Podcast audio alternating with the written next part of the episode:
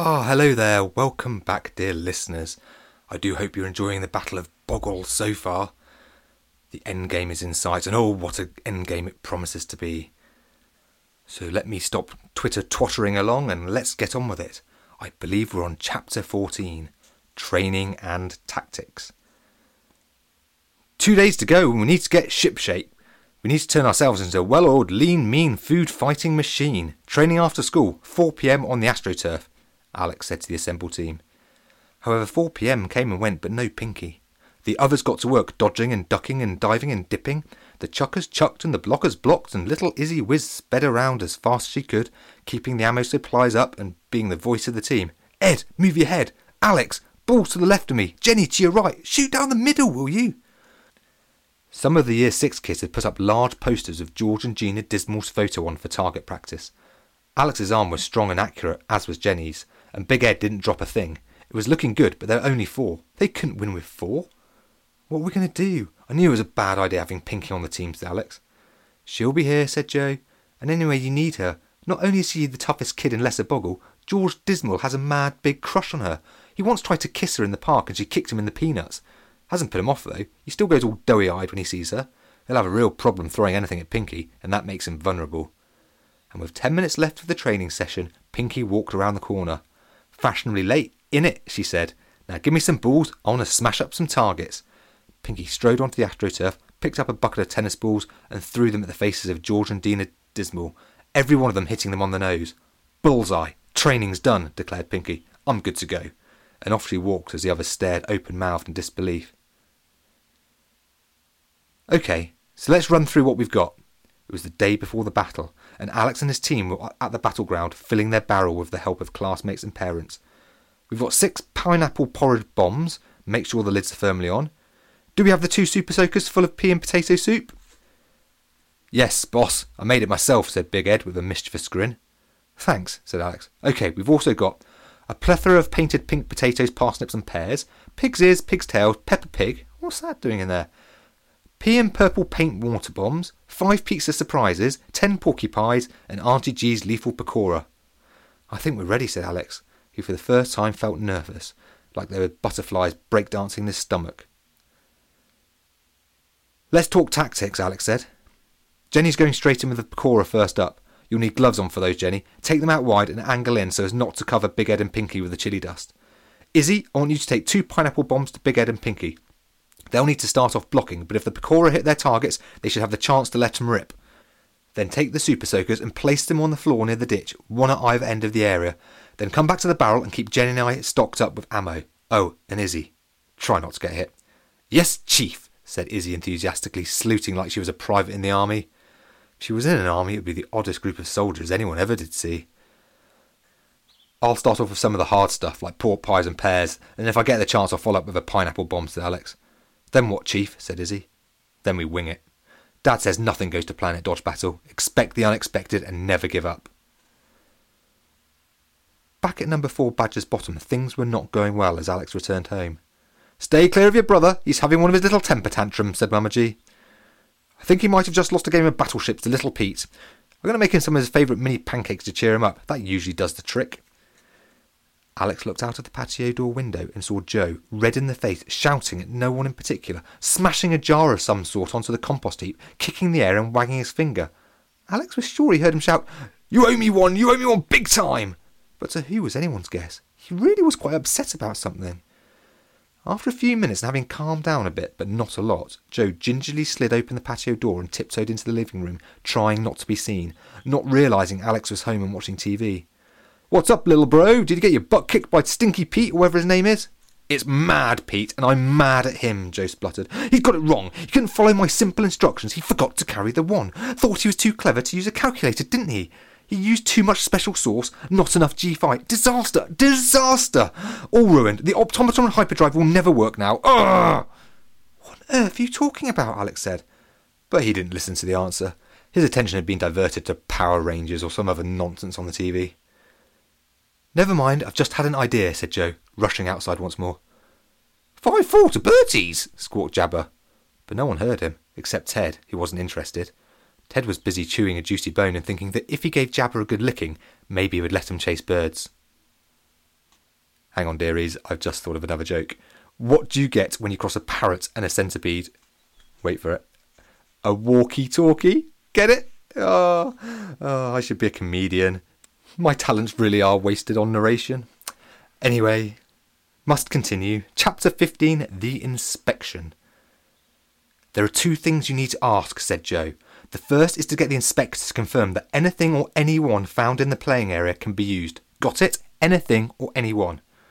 Yes, got it, said Alex. Anything or anyone. What's the second thing? Question the safety at the edge of the ditch. Get him to check it. Say it looks dangerous. Alex looked quizzically at his little brother. What are you up to? he said. Trust me, Joe said. Alex nodded. He did. The inspection took place at 11am, one hour before the battle. Both teams were present, but only the captains took part. The inspector was a much honoured position held in high esteem across the boggles.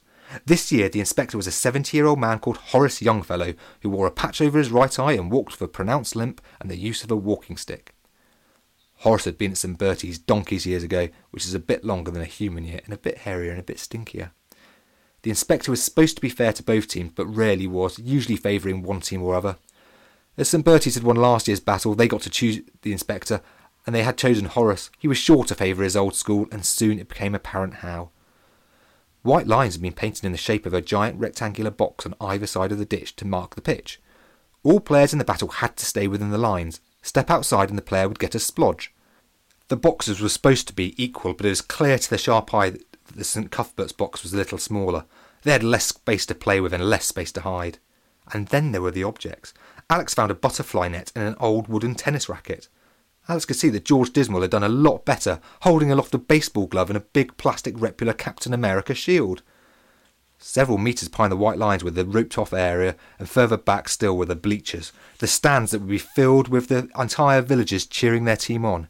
The whole of Boggle would come to a complete standstill for the battle.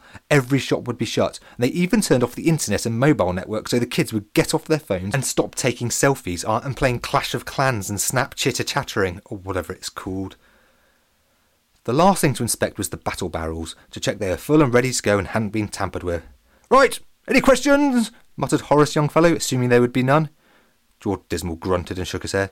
Just two, chirped Alex. Firstly, can you confirm that we can use anything or anyone within the white lines of the pitch? Yes, yes, of course. What a silly question. Haven't you ever seen a battle before? Well, no, actually, said Alex. I only moved to this oddball village last year. And the second question? demanded Horace. Go on, spit it out. I haven't got time for this. I want to go for a hot chocolate with some of those mini marshmallows. I do love them mallows. I thought the ground looked a little unsafe by the ditch. Over here, a little dangerous, a little dodgy. Let me show you, Alex said, leading Horace towards the ditch. Out of the corner of his eye, Alex saw Joe quickly walk across the battle pitch, stopping momentarily to tie his shoelaces and then scuttle off before anyone could notice. What's he up to? Alex thought to himself. What? Unsafe? No, no, that is perfectly fine.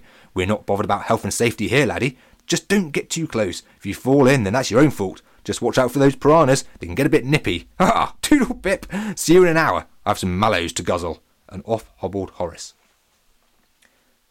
Did you know, readers, that marshmallows uh, were originally enjoyed in ancient Egypt as early as 2000 BC? The treat was considered very special and reserved for gods and royalty. It was made from the mallow plant that grew wild in marshes. I don't understand how it got its name then. Anyway, Fact Bomb. Chapter 16 The Tradition. The battle starts with the tradition. It was 11:59 a.m. It was a dry but cool spring morning, with the warmth of the sun occasionally piercing through the clouds. The early morning breeze had disappeared as if Mother Nature herself was taking a break to put her feet up and watch the big match. It was perfect conditions for chucking. The clock struck twelve. As he had been coached, Alex made his way to the banks of the Devil's Ditch. Alex was wearing the dark blue colours of St Cuthbert's with pink sweatbands at Pinky's insistence.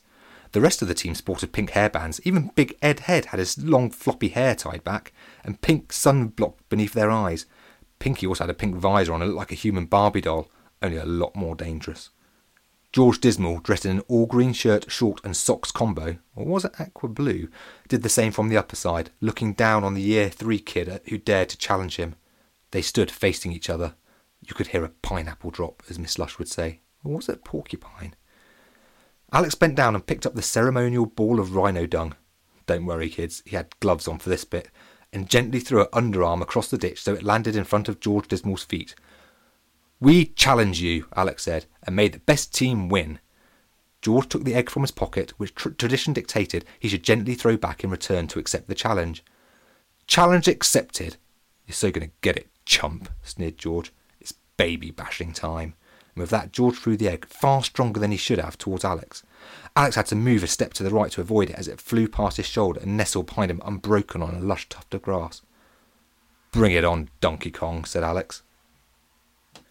Alex was feeling nervous now, nervous but excited. It was nearly time. As he had been instructed, he turned around and walked back towards his team to face the silent stands full of lesser Boggle supporters, and as tradition dictated, he stopped. And then he shouted. He shouted at the top of his voice with all his might, Who are we? He took two more steps forward. Who are we? he shouted again, even louder, into the silent arena. As one, all of the lesser Boggle supporters rose up from their seats and locked arms with the person next to them.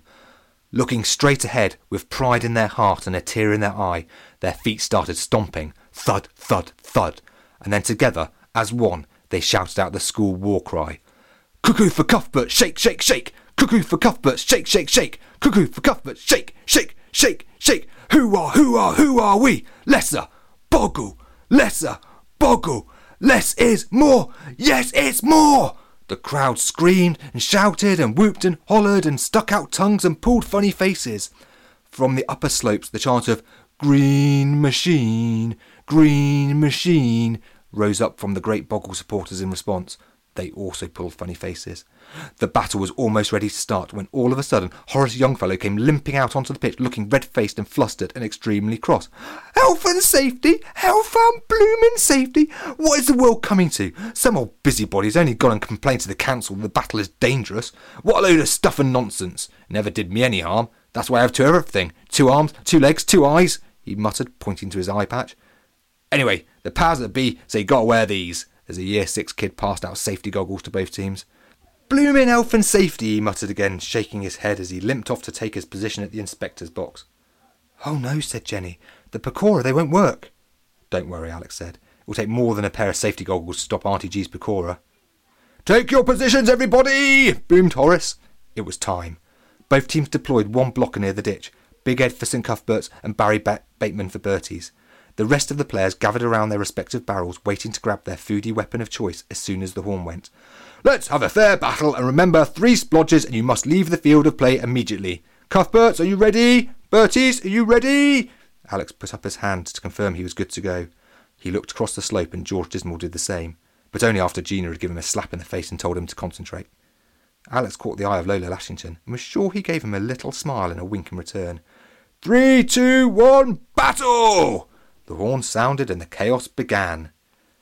Now, on to chapter 17 and the battle finally commences. But before that, a joke.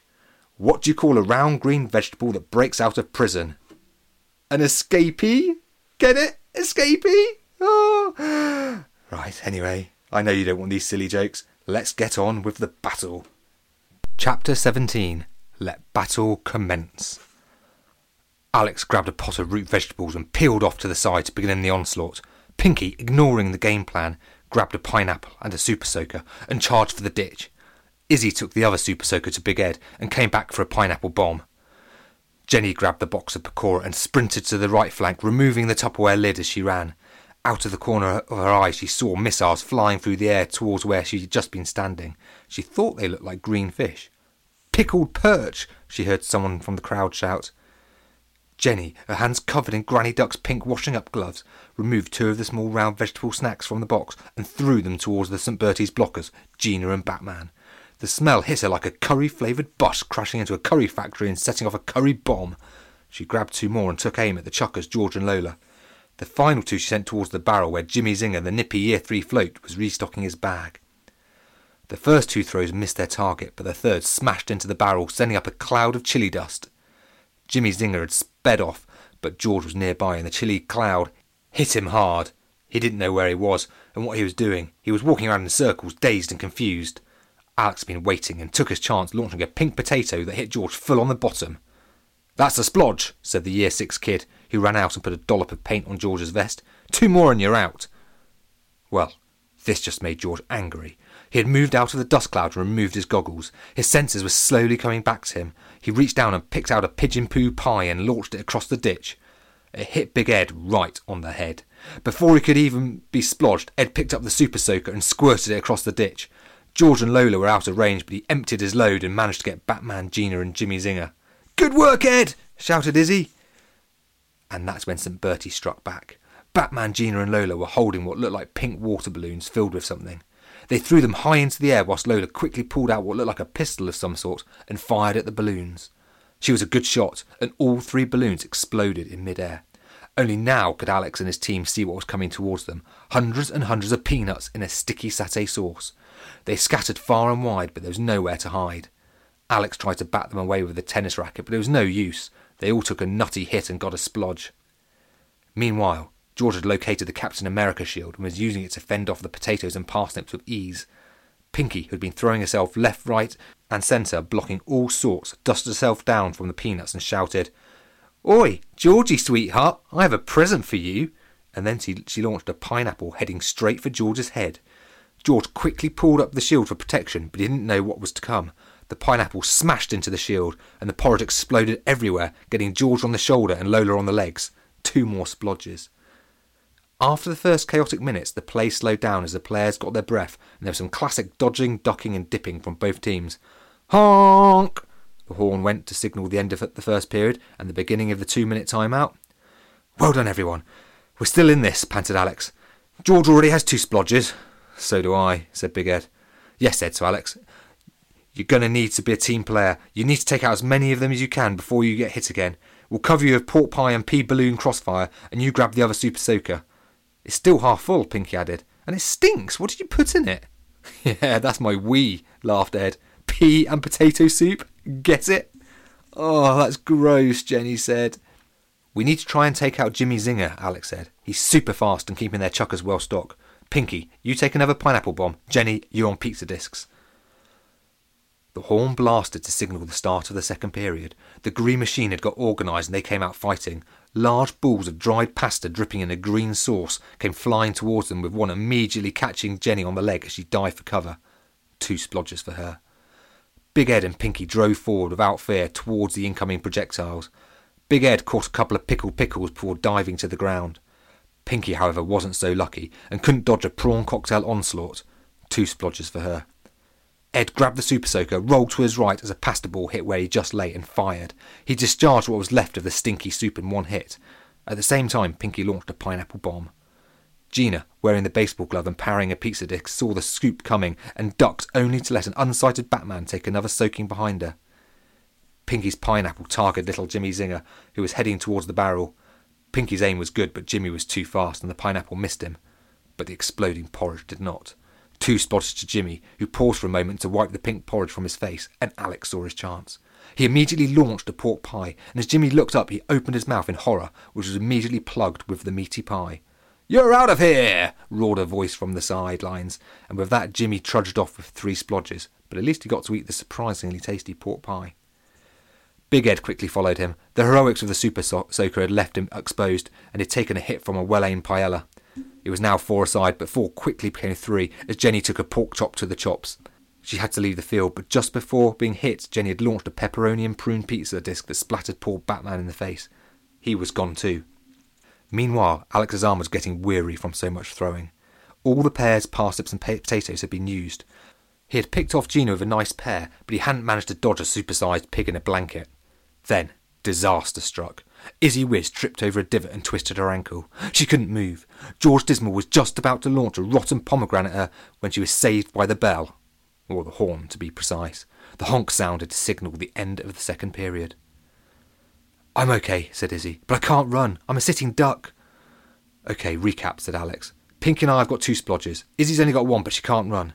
George and Gina are both on two. Lola's still on one. What have we got left? Izzy said, looking towards the barrel. We're running low, Pinky said. We've got two pineapple bombs, but the surprise is gone. There are only three of them now, and they know to Scarpa. Then we've got a few pork pies and a couple of pizzas. We're in trouble, aren't we? Izzy, can you walk? Can you draw their fire? Alex asked. Izzy nodded. She was made of tough stuff, and she knew what she had to do. She had to sacrifice herself for the team. Pinky, take a pineapple bomb and honk! The third period began. Izzy hobbled down the left flank, and Pinky and Alex scuttled right. Pinky quickly released her pineapple bomb, but there was a problem. She had slipped, and her bomb went high in the air and plopped into the watery ditch, and sat there bobbing with its porridgey contents still inside. It bobbed for all of three seconds before a shoal of prawn attacked the pineapple in a frenzy, jumping and splashing like miniature madmen with an empty belly and daggers for teeth. Lola and Gina, distracted by the feeding frenzy, couldn't move quickly enough to avoid Alex's bomb, and both got splattered with porridge. Gina was out, but so was Izzy. George had picked her off with the ease with a couple of pungent passion fruit, but she had bought her team valuable time. Alex threw a parsnip and pickled pizza at George, but he battered away with his shield. Lola fired a rotten baby pumpkin towards Alex. It was straight and it was true, and Alex had no hope of avoiding it. No hope that was, until Pinky died to her left, in what seemed like slow motion, like a Premier League goalie tipping a shot over the crossbar. However, the pumpkin didn't go over the bar. It shattered on Pinky's arm, spraying her with stinky, rotting pumpkin juice. Alex was safe, but Pinky was out. It was just Alex left, and he was down to his last pork pie. George and Lola stood side by side on the other side of the ditch, both catching their breath. The situation was hopeless. But George then flinched, his face flicking to one side and then the other, like he'd been bitten by an angry mosquito attempting a personal best in a biting competition. Lola looked at him distracted. What was the weirdo doing, she thought. Alex saw his chance. He immediately took aim with a pork pie and Lola was in trouble. But with the reactions of a panther and a flick of the wrist, she caught the pork pie millimetres from her stomach. Alex, his hopes of victory dashed, could be sure Lola gave him another smile as she instinctively tossed the meaty treat aside and into the ditch. What now? Alex thought as he dived to the ground. He could see George still squirming from side to side on the other side of the ditch, like a demented break dancer, and Lola looking for more ammo. What was he going to do? And then he saw it. Hope. Right in front of him was the egg, right next to the butterfly net. The same egg that George had thrown before the battle, and it was still intact. He still had a chance to take one of them out. If he was going to lose, he was going to go out fighting. Then, out of the corner of his eyes, Alex saw something he could hardly believe. Something so crazy it couldn't be true, yet he instantly knew it was. Up to his neck in grass and hidden by a smashed up pecan pie was a man, no more than two inches high, firing frozen peas out of a miniature cannon. Crikey! I'm either hallucinating or that's Mad Pete the pirate. Flibber majibber, he's real! And he was, firing frozen peas at George and shouting naughty words. One at Lola, please, Pete, then back to George. Arr! cried Pete, who clearly seemed to be enjoying himself. And without a second thought, Alex rolled to the left and jumped to his feet, while scooping up the egg in his right hand and the net in his left. He ran directly for George and Lola, who were now both trying to ward off the frozen pea attack. Alex leapt high and threw the egg fast and true. The egg span through the air and splattered into Lola's shoulder, catching her by surprise. The yolk dripped down her arm. Three splodges. She was out. Without stopping, like some kind of super cool ninja, Alex did a forward roll to the bank of the ditch, spun round 360 degrees with a butterfly net, catching a piranha in mid leap as it made its beeline for the floating pork pie, and in the same motion launched it straight towards George Dismal. Piers for piranha, Georgie boy, Alex said under his breath. George was so stunned by what he was witnessing he stood there gobsmacked with his mouth wide open as the sped towards him and firmly planted its vicious teeth into his nose. George fainted. The battle was over. St. Cuthbert's had won. Chapter 18 Victory For Alex, the next few minutes were a blur of noise as the lesser bogglers invaded the pitch to hug their heroes and pull more faces across the ditch. Mad Pete, he thought. He's going to get trampled. He'll be one inch Pete if he's not careful. But then he caught a glimpse of his brother Joe across the field giving him the thumbs up and clapping, and with that Alex knew Pete was safe. Alex, feeling relieved, exhilarated, and ecstatic all at the same time, fell to the floor and lay on a clear, food free piece of lush green grass on the battlefield looking up at the beautiful blue sky. Clouds were beginning to form. One even looked like a hand with a thumb pointed downwards. The wind was getting up. A shadow was cast across Alex and a hand was thrust towards him. Startled, Alex flinched and then he realised it was nothing to be afraid of. It was Pinky. She was holding out her hand and helped Alex to his feet. You've got some good moves, little man. Not bad. Not bad at all, Pinky said. Thanks, Pinky, said Alex, taking a hand and getting to his feet. Friends? Alex said. I wouldn't go that far, sweet cheeks, but you're all right. I've got your back. Before Alex could say another word, Pinky ruffled his hair and walked off to see if she could make fun of George Dismal and his swollen piranha bitten nose. Epilogue As the church clock struck midnight, the compost heap at number four Badger's Bottom was giving off a yellowish steam into the cool night air, and then it rustled. And then it rustled again. Was it a mouse that made the heap its house? Was it a cat trying to catch the mouse? Was it an un- unidentified flying octopus? Atop of the heap was a broken jar from which spilled a yellowish sludge which sizzled and fizzled and bizzled as it combined with the leftovers from that night's dinner scraps. And then that rustling again, and movement, definitely movement in the bright moonlight. And as the villagers of Lesser Boggle soundly slept, content in the greatness of the day that had just passed, new life was emerging from the garden of number four Badger's Bottom. The shadowy silhouette of a figure rose up. Who are you? said a voice. Hey, hello, old bean. Lovely evening, eh? You can call me, um, Pancake. Captain Pancake, said the walking, talking miniature pancake, with little pancake legs and little pancake arms and a thin slice of lemon for a hat. Are you on your own? said the voice. Alas, no, old chap. The others already made a run for it like cowardly custards. In fact, I think one may actually have been custard, mused the talking pancake. Fancy a game of backgammon? Said Mad Pete, swigging from a miniature bottle of whisky and not looking the slightest bit phased by the talking batter, as if it was the most normal occurrence in the world. Splendid idea, old bean. Don't mind if I do. Got a spare glass and the patience to explain the rules? And with that, the weirdness that seemed to engulf everything about the Boggles had just been upgraded. It had levelled up. The end. Well, my oh my, dear readers, I do hope you enjoyed that as much as I did. I thought it was simply wonderful. And guess what? This is just book one. Book one of five. I will be back with book two, The Boggle Thief, coming soon. I hope you will join me. Until next time, see you later, alligators.